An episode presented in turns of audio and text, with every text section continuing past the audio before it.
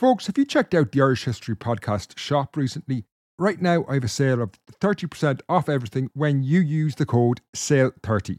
So go to irishhistorypodcast.ie forward slash shop and get 30% off everything when you use the discount code SALE30. Quality sleep is essential. That's why the Sleep Number Smart Bed is designed for your ever evolving sleep needs. Need a bed that's firmer or softer on either side? Helps you sleep at a comfortable temperature? Sleep Number Smart Beds let you individualize your comfort so you sleep better together. JD Power ranks Sleep Number number 1 in customer satisfaction with mattresses purchased in-store. And now, save 50% on the Sleep Number limited edition Smart Bed for a limited time. For JD Power 2023 award information, visit jdpower.com/awards. Only at a Sleep Number store or sleepnumber.com. Ever catch yourself eating the same flavorless dinner three days in a row? Dreaming of something better? Well, HelloFresh is your guilt-free dream come true, baby. It's me, Keke Palmer. Let's wake up those taste buds with hot, juicy pecan-crusted chicken or garlic butter shrimp scampi. Mm. Hello Fresh.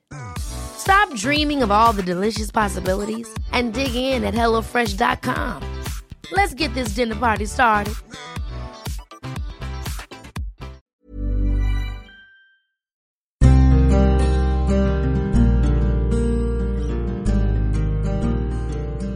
Welcome to the Irish History Podcast. My name is Fin Dwyer, and this is episode 11 Brian Boru, the Battle of Clontarf, and its aftermath. This show not only contains the final part of the story of Ireland's most famous medieval king, Brian Boru, but also the story of what is unquestionably the most famous and misunderstood battle in Irish history, which was fought at Clontarf in 1014.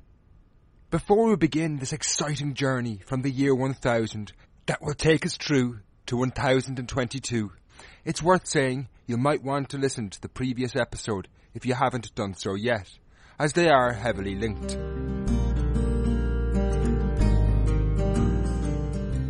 In the early months of the year 1000, the Viking settlement of Dublin was in ruins. A few months earlier, the Vikings and their allies in the Kingdom of Leinster had revolted against the rule of Brian Boru, who was the overlord of the region. The revolt had ended in disaster, with Brian leading an army into the settlement, which then proceeded to ransack the city. Now, while they set about rebuilding the settlement, something that was becoming all too familiar for the Dublin Vikings, they and their former allies in the Kingdom of Leinster had to prove their loyalty to Brian Boru. He had chosen them to spearhead his most audacious plan to date, a surprise offensive on the O'Neill High King, Máel Sechnaill. The background to Brian's planned attack in 1000 began three years previously, when in 997 he had achieved what many had thought impossible. After 20 years of attacks and war, he had forced the O'Neill High King, Máel Sechnaill, to accept his rule over the southern half of Ireland. In a thousand, however, he was going to gamble it all. He was planning a surprise attack on Máel Sechnaill. Effectively, Brian was aiming to become the first man outside the O'Neill kingdoms to become High King. Brian had planned his attack carefully. It was going to happen in two waves. First, he had chosen a cavalry force of the Dublin Vikings and Leinstermen to perform a lightning raid which would then be followed up by Brian and the main army. As the Dublin Vikings and the Leinstermen prepared to ride out and launch this attack, no doubt checking horses, sharpening blades, they must have said a quick prayer. They were about to embark on what was an incredibly dangerous mission. One that could bring them great fame and prestige, but could also easily get them killed. As they thundered out of Dublin, Many of the observers did not see potential glory in their mission though. Moving north across the Liffey, along dirt tracks, through farmlands, peasants peering out from mud cabins must surely have groaned at the sight. As the ground shook with the gallop of horses, it was obvious that this signalled the end of the peace treaty between Brian Boru and Máel Sechnaill, and heralded an uncertain, dangerous future, particularly for peasants. The war that would begin a few hours later would no doubt mean armies on the move, requisitioning food, destroying crops, raiding, and enslaving. There was no good outcome in this war for the poor. All that might happen is they'd get a new master. For the soldiers themselves, they cared little or understood the lives of peasants or the poor. In this raid, they saw a chance to emulate their forefathers, to add their names to great lineages, even if it meant pain, misery, and suffering. Over the few hours' ride north, they must have wondered, were they on the precipice of greatness in history? Where would this war take them? Would they be the ones to finally end O'Neill hegemony over Ireland? The answer to where would this war take them, for many of those horsemen, was simple a bloody field not far away, because as they moved into southern O'Neill territory, Máel Sechnaill showed that he was not as weak as many might have thought he was. Facing down this advanced cavalry, the O'Neill army cut them to pieces. This was clearly not what Brian had expected, and when he arrived up with the main force, he didn't find Máel Sechnaill softened up by the raiding party, but instead he found his raiding party butchered and cleaved, and now was confronted by an O'Neill army confident after their victory. Unsure of the outcome of the battle, Brian chose not to fight in Máel Sechnaill and found himself withdrawing back out of the southern O'Neill kingdom. This retreat, though, had not been part of the plan. It was clear the wheels of his great surprise offensive had fallen off, and as the year 1000 closed, Brian must really have wondered, had he blown it? He had failed to take advantage of the surprise element of his attack. Indeed, in many ways, he had actually come off the worse. All he had done was effectively put the O'Neills on notice, saying, you better get ready for war. Now Máel Sechnaill would prepare for war. He would seek allies, prepare defences. He wouldn't be caught out again. Brian must have worried that he had just woken a sleeping giant, riled him up, and in the process sown the seeds of his own destruction.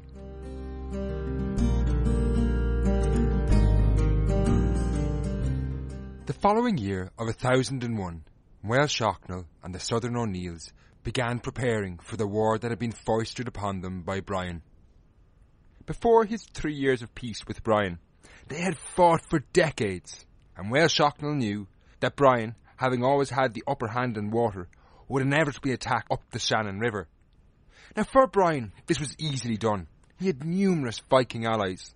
If he could do this, there was a great tactical advantage as he would split Máel Sechnaill from his main ally in North Connacht, Cathal Macrohur Mactaig. Máel Sechnaill could not allow this to happen, and early in 1001, he and his ally Cathal constructed an impressive fortification across the River Shannon, blocking the river. For the people of the time, this must have been an amazing project. What exactly was built is hard to know. Perhaps it was a fortified bridge, although around this period bridges were a rarity. It's also possible they just did something like anchor trees in the riverbed, which would have made the Shannon unnavigable. Nonetheless, it was an impressive feat. Máel Sechnaill must have known though that this would not be enough. He would also need an army to defeat Brian when he inevitably came overland. Brian would not be as easily fought off as he had been the year previously. Now, no matter how difficult building a fortification in the River Shannon was, it was no match for what he had to do next. And that was to try and forge an alliance with the major military force in Ireland not already in Brian's camp. This was the Northern O'Neills, a kingdom technically under Máel Sechnaill's authority, but the brittle unity of the O'Neill kingdoms had been shattered by constant internal wars between 950 and 970. By the 11th century, the Northern O'Neills were effectively an independent power from their southern counterparts. Regardless, Máel Sechnaill, a desperate man, sent envoys on what was a diplomatic mission that could test the skills of any negotiator. On their route north, these envoys had a lot to think about. They must have been acutely aware that rivers of blood had flown between the northern and southern O'Neills since the 940s, the last time a unified O'Neill army had regularly taken the field. Initially, it seems, the negotiations went well. Áed certainly entertained the idea seriously and convened a council of war. In what must have been a tense meeting, the case was put to the Northern O'Neill, many of whom had lost family members in the decades of war that had raged between the Northern and Southern O'Neill kingdoms in the mid-10th century. Back in Meath, Máel Sechnaill must have been on tenterhooks. In many respects, his authority, or lack of authority, would be laid bare in this moment. He would only remain High King realistically if the Northern O'Neill chose to back him. Otherwise, he would face Brian alone and almost surely lose. His future depended on the outcome of these negotiations. In a world with no email, telephone or telegram, word only travelled in what must have been agonisingly slow form from Máel Sechnaill, by horse or on foot. He must have watched riders come in and hoped against hope that they would have good news. But when it arrived, it was a devastating no. Áed and the Northern O'Neill would not come to Máel Sechnaill's aid. He would fight alone. This news must have stunned Gaelic Ireland. At his disposal, Brian had Vikings from Dublin, Waterford, Wexford and Limerick, a veteran army from Munster, as well as soldiers from the kingdoms of Austria, Leinster and southern Connacht. Even with the Shannon blocked, it would be an immense task for Máel Sechnaill to stop this. But for Brian, his moment had truly arrived.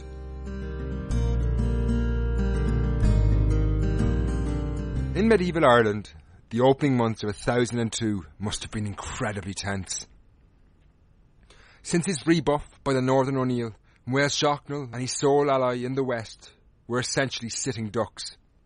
How Máel Sechnaill must have cursed and swore Áed and the Northern O'Neills. But as the year progressed, rueing lost chances was of little use when Brian Boru began preparing for war. Brian could easily see Máel Sechnaill was vulnerable and isolated. He marched to the crucial point where the O'Neills had blocked the Shannon at Athlone. It was here he was confronted by Máel Sechnaill's force. The outcome of this conflict was never in question. And ever the realist, just like in 997 when he had made the treaty with Brian, Máel Sechnaill seems to have realised the game was up from the annals, it seems there was actually very little fighting between the two armies at Athlone. Indeed, it would have been pointless. The game had really been up since the Northerners had refused to back him, and now the time had come for Máel Sechnaill to accept he was no longer the most powerful king on the island. In perhaps one of the most symbolic moments in medieval Irish history we have yet covered, the Southern O'Neill army under Máel Sechnaill submitted to Brian Boru. This, in some ways, must have been a huge anticlimax. It was for me reading it. We've covered 200 years of warfare largely waged to preserve O'Neill dominance. But then, in the 1002, Máel Sechnaill gave it up without much of a fight. Now, it was probably the correct decision, as he would have in all certainty have lost. But nonetheless, it must have taken people aback at the time when he submitted to Brian. For Brian Boru, fight or no fight, this was truly momentous. He had forced the great Southern O'Neill into submission. For a man who had been on the run from the Limerick Vikings as a boy, fifty years beforehand, this achievement was outstanding. In a modern global context, a comparable achievement would be something like if a country forced the US to submit to them. While Brian could claim to be High King, given he had just taken the submission of Máel Sechnaill, the reality was that his power and control over large sections of Ireland was still far from complete. Three kingdoms, the Northern O'Neill, Argyll, and the Ullad, still held out against him. These could not be easily dismissed. The Northern O'Neills in particular had been a major force for centuries, and there was no way the aging Brian could rest until he had dealt with the threat that they posed.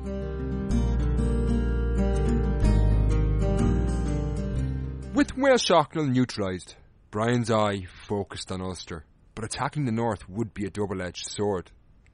While the threat the Northern O'Neills posed was too great to leave unchecked, if he was unsuccessful and the Northern O'Neills did hold out against him, they could become a major threat, potentially even topple Brian. They had, after all, supplied nearly every second High King for two centuries, and given half the chance, they'd do it again. However, if Brian could break the resistance of these northern kings and force them to submit as well, his achievement would be unbelievable. It would be the promised land, bringing every major kingdom under his control. Something so rarely done, even by the greatest O'Neill High Kings. But to do this, he would need to fight a war that would not be short or easy. A major problem for Brian was that the Northern O'Neill at this point were a relatively unknown quantity. I kind of picture them in 1002 like the Soviet Union before World War II, in that they hadn't fought a major war in decades, had gone through much upheaval, and while they were seemingly in decline, they did have a great history, so no one knew what to expect. Predictably, Brian, buoyant after his victory over Máel Sechnaill at Athlone, decided he would press on and try and end all opposition and take on the Northern O'Neill. Just like our World War II analogy, however, Brian had completely underestimated the opposition he faced, and when he attempted to cross into Ulster, his route was blocked by a joint hosting of not only the Northern O'Neills, but also the other kingdoms of the North, who so often and frequently fought each other. This was a seriously impressive opposition, and Brian was not willing to risk everything he had achieved, and according to the Annals of Ulster, he withdrew without a fight. This decision to withdraw probably reflected the relative weakness of Brian's power in 1002. The reality was that Máel Sechnaill, regardless of his submission, would strike against Brian if the chance presented itself. Likewise, the rest of Brian's supposed allies were not exactly loyal, particularly the notoriously independent Dublin Vikings and the Leinstermen, who had already revolted as recently as 999. Now, had Brian lost a major conflict against the Northern O'Neills, what was a shaky alliance could easily have unravelled.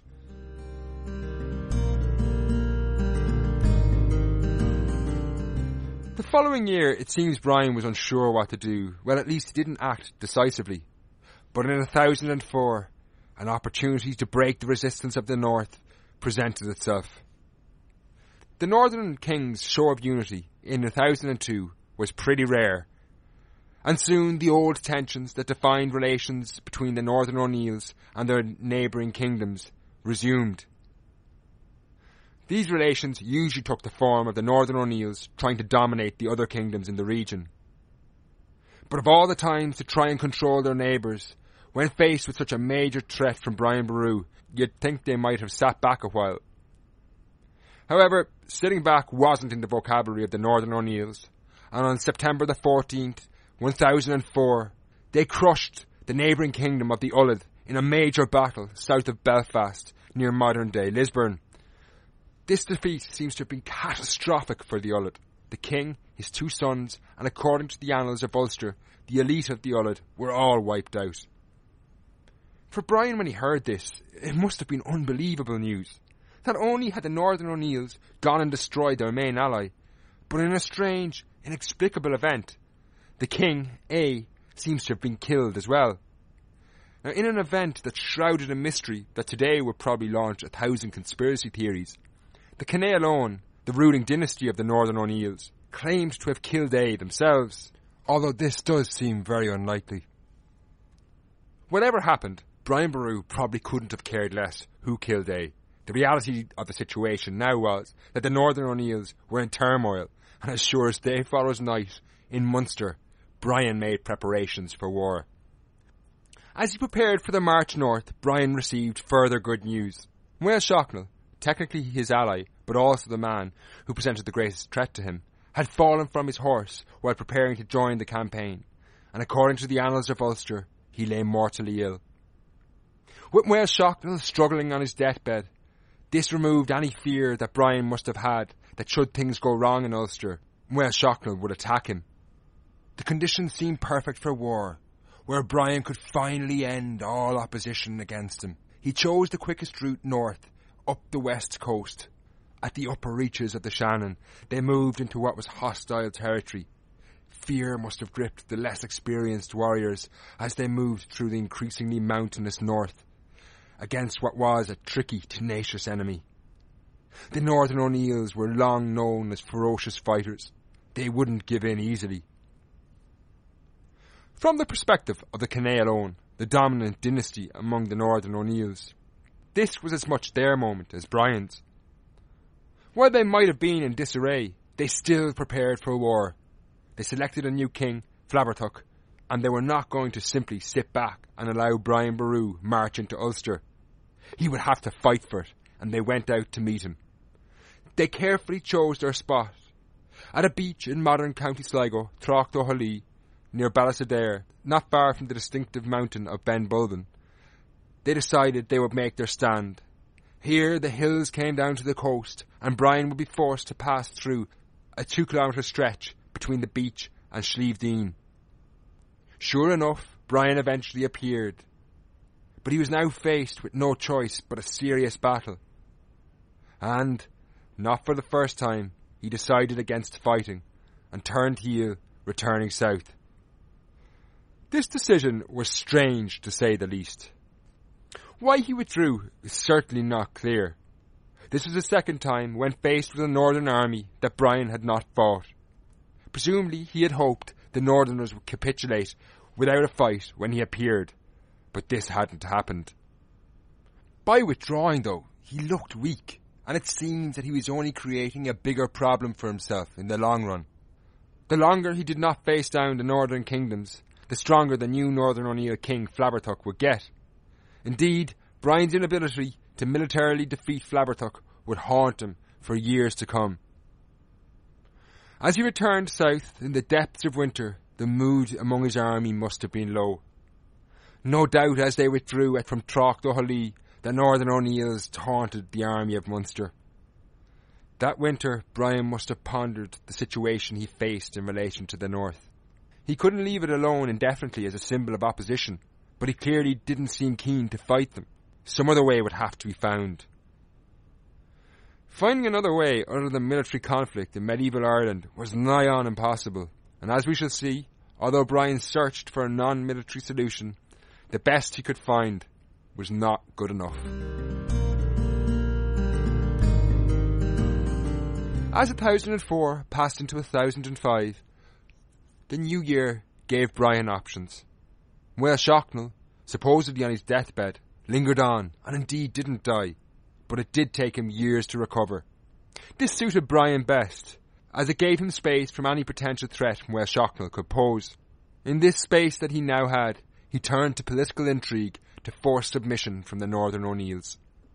The Christian Church in medieval Ireland had become heavily embroiled in politics.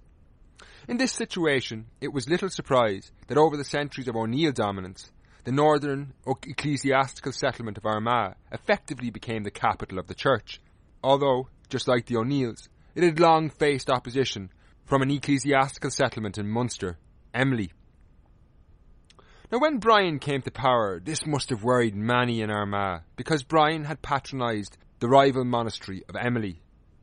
They must have surely worried that Brian might try and move the authority of Armagh to Emly as it would no doubt help shift the centre of gravity of the political world from the north to his home kingdom of Munster. Just as Brian reached his impasse with the Northern O'Neills in 1005, the Corab, or the head cleric of Armagh, Muirchán, died. How Brian would react was key to this situation. Now, although the exact chronology of these events isn't entirely clear, I think it seems likely that Brian saw an opportunity in the situation and probably offered to support the supremacy of Armagh in return for them pressurising the Céanála into submission. It seems likely that the clerics talked or cajoled the Northern O'Neills around because, when Brian visited Armagh in 1005, strangely it seems the Northern O'Neills submitted to him without any major fight. Although he did technically have the submission, on one level it was entirely unsatisfactory. In Gaelic Ireland, war was part of politics, and this strange manner of gaining submission did not create a lasting peace. Brian had in no way defeated or in any way limited the power of Flaithbertach, and surely Brian himself must have known, and most of all Flaithbertach knew, that this would not last. It wouldn't take long before Flaithbertach would revolt. Life is full of what ifs, some awesome, like what if AI could fold your laundry? And some, well, less awesome. Like what if you have unexpected medical costs? United Healthcare can help get you covered with Health Protector Guard fixed indemnity insurance plans. They supplement your primary plan to help you manage out of pocket costs. No deductibles, no enrollment periods, and especially no more what ifs. Visit uh1.com to find the Health Protector Guard plan for you. Hold up. What was that? Boring. No flavor. That was as bad as those leftovers you ate all week. Keke Palmer here, and it's time to say hello to something fresh and guilt-free. Hello Fresh. Jazz up dinner with pecan-crusted chicken or garlic butter shrimp scampi. Now that's music to my mouth. Hello Fresh. Let's get this dinner party started. Discover all the delicious possibilities at hellofresh.com. This episode is sponsored by BetterHelp. Recently, I had a minor argument with a close friend that brought up things from my past that I really needed to get off my chest. I think we've all been there.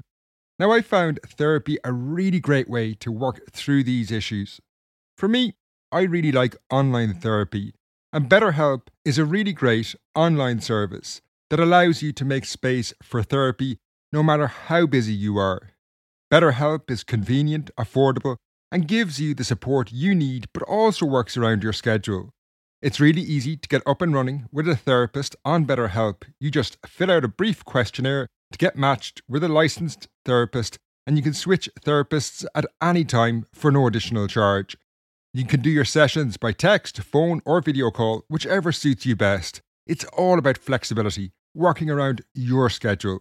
At the moment, BetterHelp are offering listeners to the show 10% off their first month.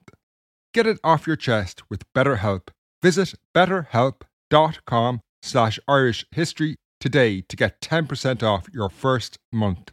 That's betterhelp, H-E-L-P dot com slash Irish history. Brian's use of the church to twist the Northern O'Neills into submission in 1005 did not solve the problem he really faced with them. The Northern O'Neill king Flaithbertach saw himself as a potential candidate to become a figure like a high king, and he would never accept Brian's authority unless militarily defeated. Power in Gaelic Ireland was based on physical violence, or at least the threat of it and the unusual manner in which Brian had obtained submission from Flaithbertach probably wasn't going to cut it. In an attempt to reinforce his authority in 1006, Brian did gather a large army and headed north, and crossed into the remote Cenél Conaill kingdom in modern day Donegal. Tensions on this royal tour must have been immense, no matter who had submitted to whom. Brian clearly wasn't welcome in the north. Now from the Cenél Conaill kingdom, he crossed the Foyle and moved into the Cenél nEógain kingdom. After this, he went into eastern Ulster and eventually returned south. While he could laud his authority over these northern kings, Flaithbertach in particular had a long-term plan that would eventually see him end in conflict with Brian.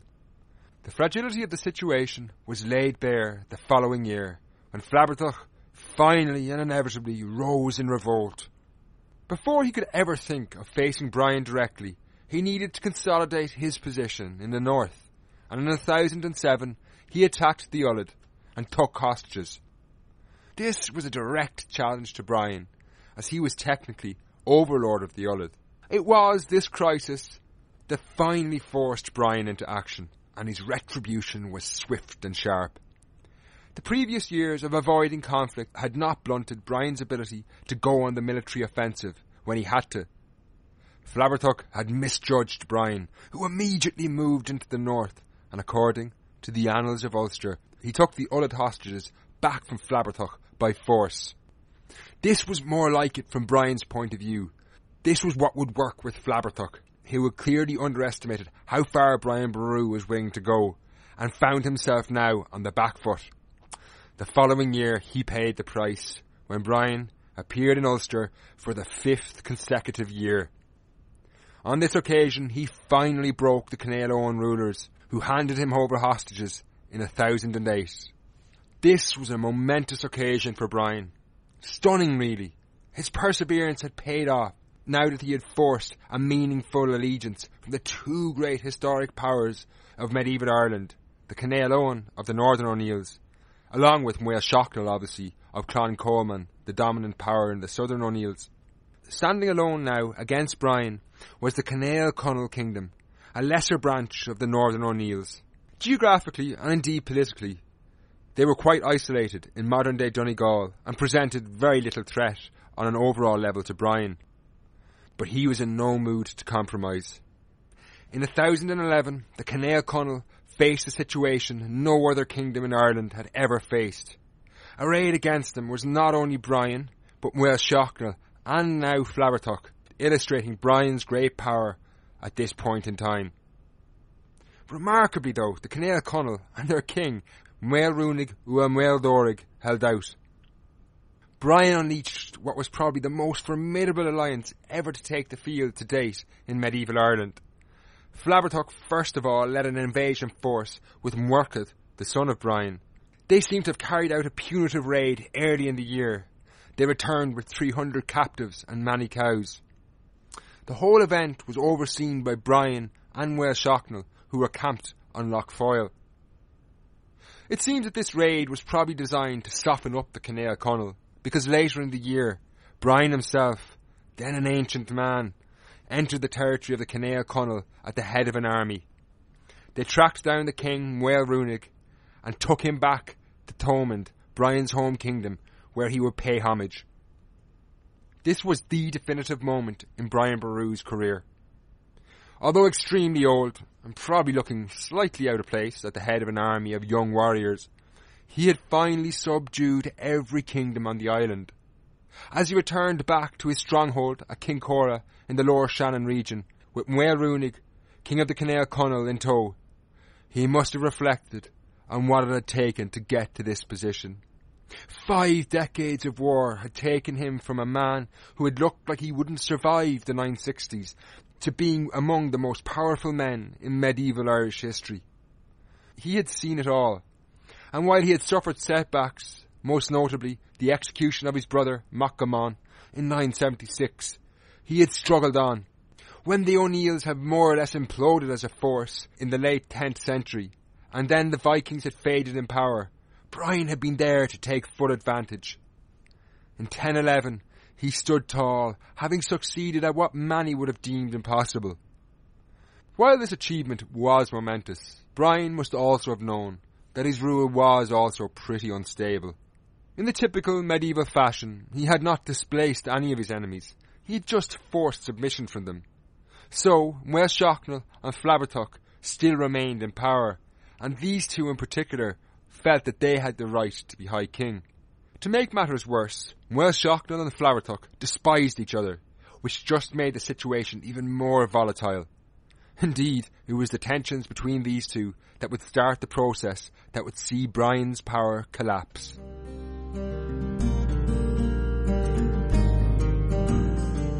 Despite his five years of attacking and then ultimately subduing the northern kings, Brian had never resoundingly defeated the major Northern O'Neill power, the Cnáil and their king Flaithbertach in battle. This, along with Flaithbertach's own designs on power, led to a tenuous relationship, and it was only a year after Brian had captured the king of the Cenél Conaill and become one of the most powerful figures in Irish history that this power was shaken by Flaithbertach. Having had enough of being beholden to Brian, in 1012 he made another play for power.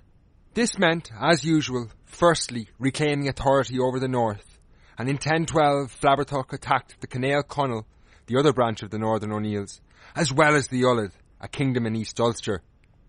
Both kingdoms had already submitted to Brian, so Flaithbertach was clearly undermining Brian's authority. These actions showed clear intent. As Flaithbertach flexed his muscle twice that summer, when he ravaged modern day Donegal, taking cattle and wealth, and then attacking the Ulaid. No doubt Máel Sechnaill began to look on nervously. In 1012, Máel Sechnaill must surely have been looking to the future. He had supported Brian Boru now for nearly a decade, presumably hoping it would be he who would ultimately succeed him. Brian was now in his seventies. This is extremely old for the age. and it was clear he would die soon. Worryingly though from Máel Sechnaill, with Flaithbertach in revolt, this could put everything in jeopardy.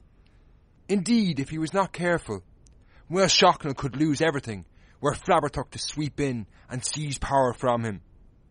At the very least, Flaithbertach was creating a very unstable situation, one that must deeply have worried Máel Sechnaill.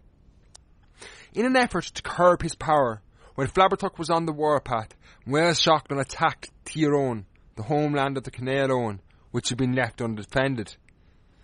Undeterred, however, Flaithbertach just pushed on with his campaign that summer and invaded eastern Ulster.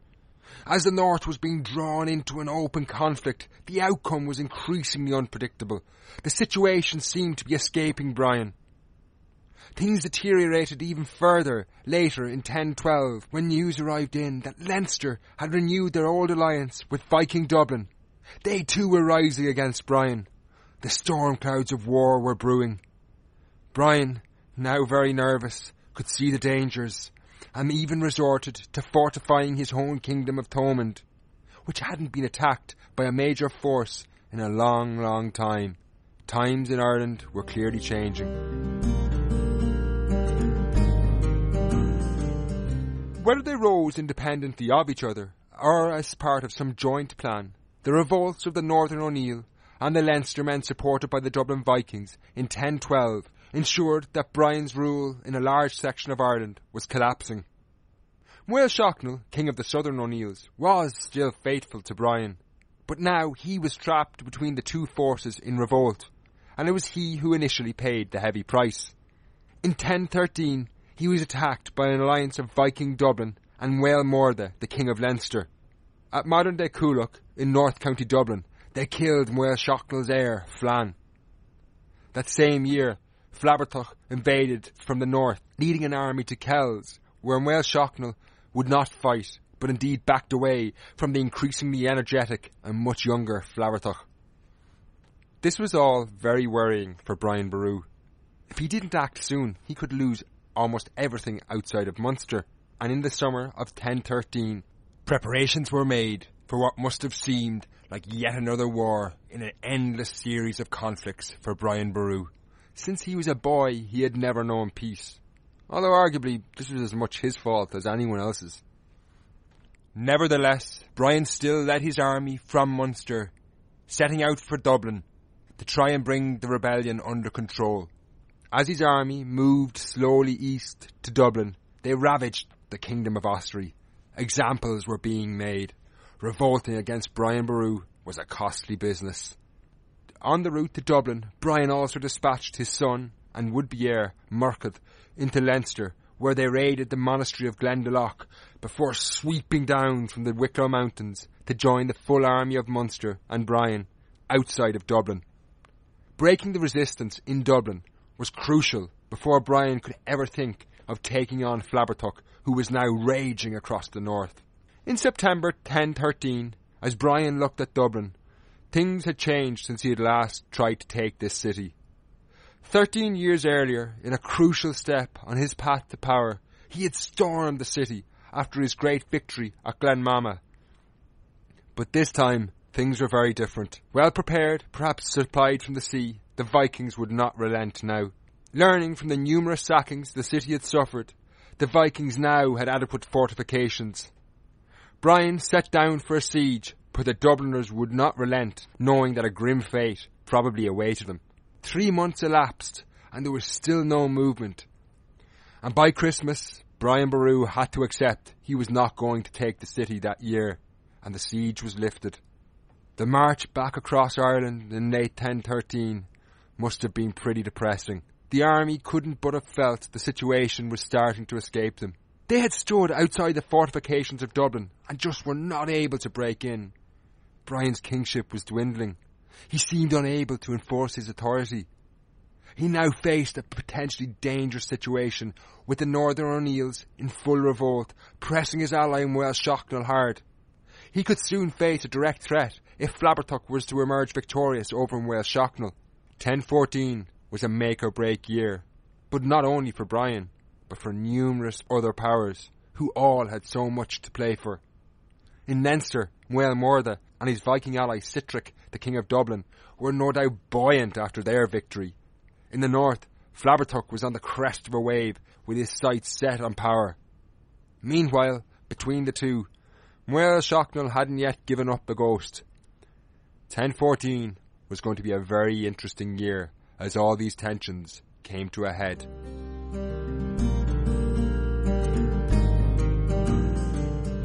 In early 1014, in Leinster and Dublin, they knew Brian would return that year. However, they were boldened by the political situation around them and the fact that they had successfully resisted Brian in 1013. They were going to make a stand, but allies were needed. To this end, both Máel the King of Leinster, and Sihtric Silkenbeard, the Norse King of Dublin, agreed to source allies for the inevitable war that would arise that year. This saw Sihtric, the King of Dublin, set out in the depths of winter, through rolling seas and howling rain, to journey far into the north to the Viking settlements on the Orkney Islands. There, huddled around fires, in the brutal cold of these Viking outposts, he convinced the Viking Jarl of Orkney, Sigurd, to come and fight. Incidentally, it's this Norse word Jarl where the word Earl comes from. After this, Sihtric sailed south into the Irish Sea to the Isle of Man, where he also enlisted the Viking chieftains Broder and Ospak. On returning to Dublin, he must have been elated. This force was a foundation of a major alliance, something that could tip the balance against the now weakened Brian. However, arriving into the Viking harbour at Dublin, his opposition must have been tempered somewhat. Máel Mórda, the King of Northern Leinster, had failed in an attempt to secure the help of the Aikinshrigs of southern Leinster. Any dreams of inducing the still semi-reclusive Northern O'Neills to commit to a battle came to nothing as well. Nonetheless, by April 1014, the Viking mercenaries Sihtric had secured began arriving from the Orkneys and the Isle of Man. There was little or no rooms within the walls of Dublin to provide for the thousands of warriors arriving, and they camped a few miles north of the city near modern day Howth. The city must have been heaving with excitement and energy, however, and when the main force, Máel Mórda's army of Leinster arrived, it was clear that Brian Boru was now facing perhaps the most serious threat of his entire career. This revolt had turned into a full-scale rebellion against his rule and overlordship. Separate from this, he also faced the situation in the north and the reality that Muel Shocknell seemed increasingly unable to stand up to Flaithbertach. In April 1014, Brian had been reduced to relying on Viking allies from Limerick and Waterford and two small kingdoms in southern Connacht. Nonetheless, he began to make plans to move to face down the army now building outside of Dublin. As he moved east across the country, he dispatched a small force under one of his sons, Donogh, into Leinster, Máel Mórda's kingdom, as a diversion while moving the main force on to Dublin. When he arrived, he skirted around the city and camped just to the north of the settlement in Tomar's Wood in modern Phibsborough. Here he was positioned between Dublin and the assembling army north of the city. Inside Dublin, Sihtric Silkenbeard, the king, was no doubt on edge. From the city defences, he could have seen the fires of Brian's camp, now just north of the city. If Brian emerged victorious this time, Dublin would inevitably fall. There would be no way back for Sihtric. In a thousand CE, he had fled Dublin after a failed revolt against Brian. He had returned, however, and after submitting to Brian's authority, he had been reinstalled. But in 1014, surely there would be no way back. Brian would not forgive him a second time. However, the die was now cast, and north of the city, two huge armies were camped within a few miles of each other. All the people of Dublin could do was look on and await their fate. If Brian won, the city would more than likely be ransacked directly after the battle. On Good Friday, 1014, the inevitable clash of perhaps two of the greatest forces ever assembled in Irish history to that date happened at Clontarf, north of Dublin. The site of battle was east of Brian's camp in Phibsborough and south of the Leinster Viking army camped towards Howth. Brian, now in his seventies, clearly could not lead an army into the battle. That privilege fell to his son Murchad. He commanded a force comprised of soldiers from Munster, supported by warriors from Connacht and Vikings from Limerick and Waterford. Whether Máel Sechnaill came to support them is debatable, as the sources disagree. Some say he came, but on the eve of battle left after a dispute with Brian. With or without Máel Sechnaill, they faced an army led by Máel Mórda, the King of Leinster, backed by numerous Viking allies, Sigurd, Ospak, Broder. However, conspicuously missing from the affair was one of the architects of the situation, the Viking King of Dublin, Sihtric. He remained within the city during the entire conflict. To arrive at the battlefield, neither side had to travel very far, scarcely a few miles. The conflict seems to have been evenly matched. However, when Máel Mórda's army of Leinster and their Viking allies moved south to the battlefield, they lined up with their backs to the sea. With Brian's army, led by Murchad, approaching from the west, this would prove fatal. When the battle was joined, the Leinstermen and their Viking allies were pinned between the sea and Brian's attacking army with less room to manoeuvre. According to legend, the battle lasted all day until the evening, with ferocious casualties on both sides. Towards evening, the Leinster and Viking army line began to falter. In medieval warfare, damage was done when one side broke and began to lose cohesion and retreat. This was the moment everyone feared in medieval battle, because once an army turned to flee, they could no longer defend themselves and were vulnerable to a rout. At Clontarf, as they faltered, the Leinster Viking army had nowhere to go, as they were pinned between the Munster army and the sea. Chaos and carnage reigned, and the Leinster army and their Viking allies were annihilated. According to all sources, their army was routed and losses were tremendous. As the victorious Munster army saw their vanquished rivals on the field, the soldiers' minds no doubt started to focus on the inevitable sack of Dublin that should have followed. But they probably couldn't have realised just how hollow this victory they had just scored was. The army of Munster and their allies had just scored the classic Pyrrhic victory. Lying dead on the battlefield was Murchad, the heir to the ageing Brian's throne, who had been groomed as his successor. His death was compounded by the fact that many prominent leaders in the army were also killed. As they walked away from the battlefield, covered in blood, worse news was to follow for the warriors of Munster. In the chaos and the carnage that followed the end of the battle, one of the Viking leaders, Broder, escaped the battlefield with some companions. As he fled back towards Dublin, he came across the camp of Brian Boru, now how exactly Broder and his companions got to the aging king is not known. But once the opportunity presented itself, this Viking didn't need to think twice. And Broder killed Brian Boru on the spot, bringing an end to the life of one of the greatest characters of medieval Irish history. For the army of Munster, their great victory was now turning into a nightmare. They were fatally crushed despite their victory. Much of what Brian Boru had struggled for was actually lost. By defeating the Vikings and the Leinstermen, they had eliminated a threat, but in the process, they had also weakened themselves so much that they could no longer maintain their power. Their victory was so costly that they could not even take advantage of the fact that Dublin was lying less than a few miles away, almost completely defenceless. Another of Brian's sons, Donogh, took command and led the weakened army back to Munster, carrying Brian's body with them.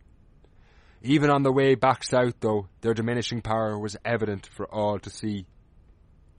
They say bad news travels fast, and it seems that the word of Brian's death moved faster than the returning army. And when they reached Ossory, a kingdom that had been ravaged by Brian in 1013, they suffered a revenge attack Although they did survive, it was a sign of things to come. It was clear the dominance of the Gach had been shattered. Carrying on to Thomond, great plans were set in motion for a funeral, and Brian's body was taken to Armagh to be buried in a move to reinforce the fact that he had been a great king. Despite all the symbolism of his funeral and the location of his burial in the holy site alongside many O'Neill High Kings, nothing could hide the fact that the Dál gCais and the Kingdom of Munster were fatally weakened in his absence. Before we look at the aftermath of the battle, it's worth taking a few moments to analyse Brian Boru's life and more importantly, the impact that it had.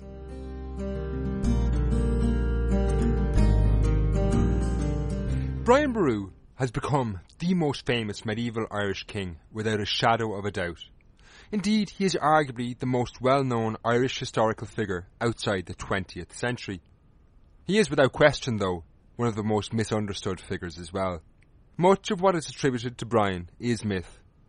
In the 12th century, Brian's descendants wrote a pseudo-mythical account of his life called the Cogadh Gael Re and this formed much of the later histories written of him, including works written in the 20th century.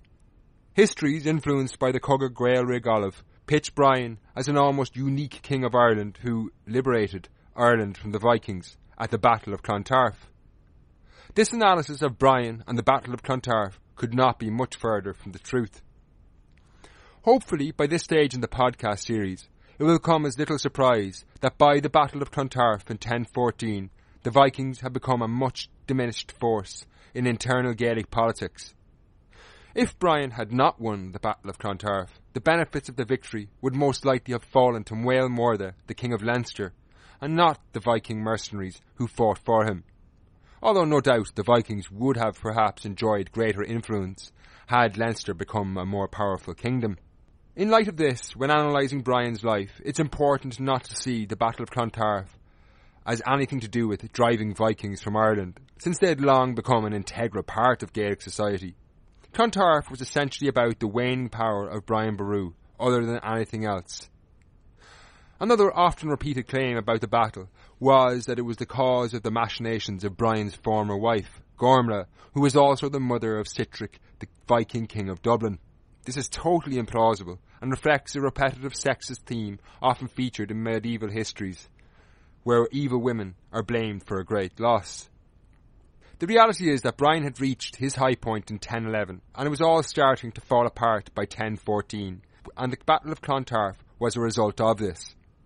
A fact often forgotten is that although not on the battlefield that day, the shadow of the Northern O'Neills breaking Brian's control over the North, loomed large over the events. Indeed, Brian's personal power is generally overstated. As we have seen in this episode, and indeed the last one, he did not unite Ireland.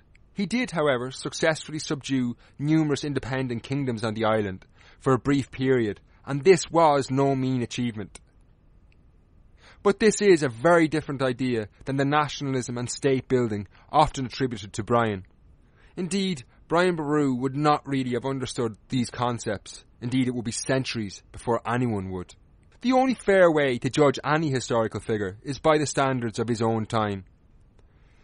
By contemporary standards, Brian Boru's achievements were outstanding, although they were not unique. Flann Sinna, the great O'Neill High King between 872 and 916, did attain similar power after he effectively destroyed his main rival, the Eóganacht, Kingdom of Munster at the Battle of Munya in 908. Brian's achievements lie in the fact that while his power was not unique, he had broken the continuous power of the O'Neills that had lasted for centuries, and he had done so from relatively humble, if still noble, origins. But Ireland, after Brian, was still deeply fractious like it had been before him. This is reflected in the fact that there can be little doubt that the O'Neills, both the northern and southern branches, would probably have celebrated on news of Brian's death. He would, however, have been mourned deeply by his own family, and perhaps wider Munster, because in 1014 there's to be little doubt about the fact they faced a deeply, deeply uncertain future.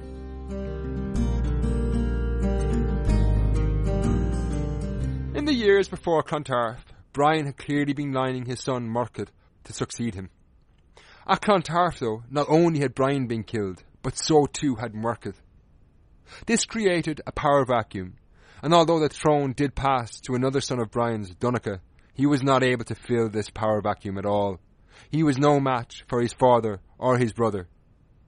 Almost immediately, the former kings of Munster, the Eóganacht, sensed the weakness and went to war against the Dál gCais in late 1014. while an internal struggle within the Dál gCais kingdom broke out between Donogh and his half-brother Tadhg. The fortunes of Brian Boru's kingdom of the Dál gCais and Munster in general plummeted.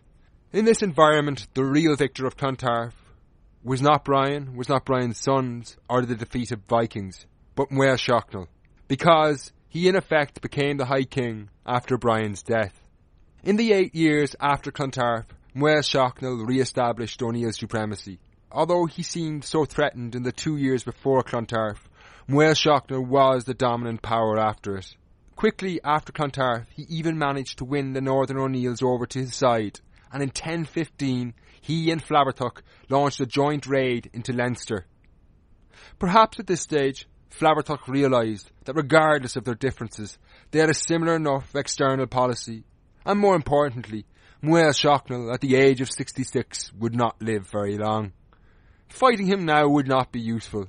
Instead, he could help him build up a big power that maybe Flaithbertach could take over when Máel Sechnaill died.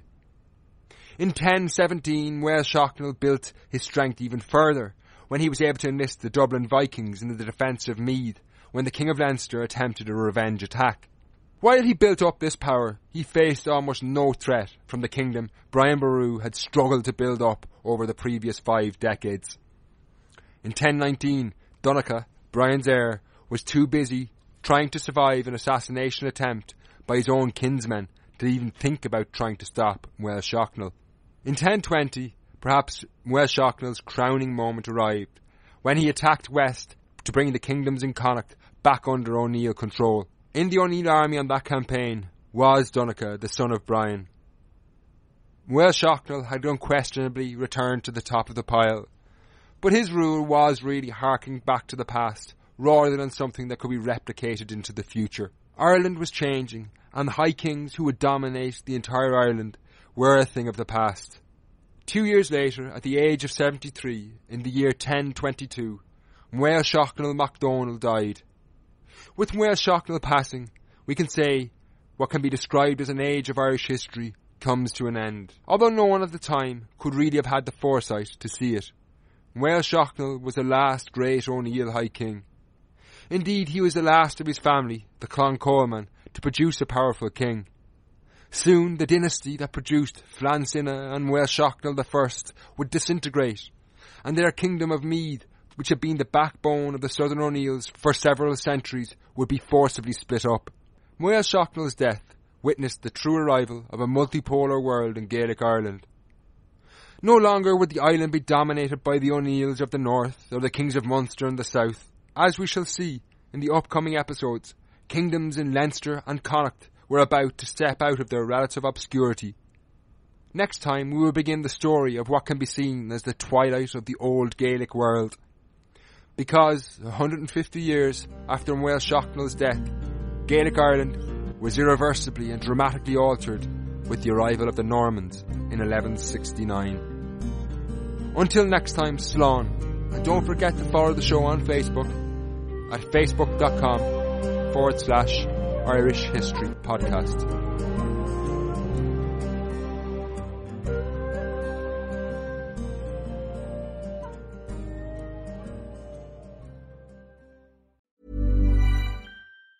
Ever catch yourself eating the same flavorless dinner three days in a row? Dreaming of something better? Well, HelloFresh is your guilt-free dream come true, baby. It's me, Keke Palmer. Let's wake up those taste buds with hot, juicy pecan-crusted chicken or garlic butter shrimp scampi. Mm. Hello Fresh. Stop dreaming of all the delicious possibilities and dig in at HelloFresh.com. Let's get this dinner party started.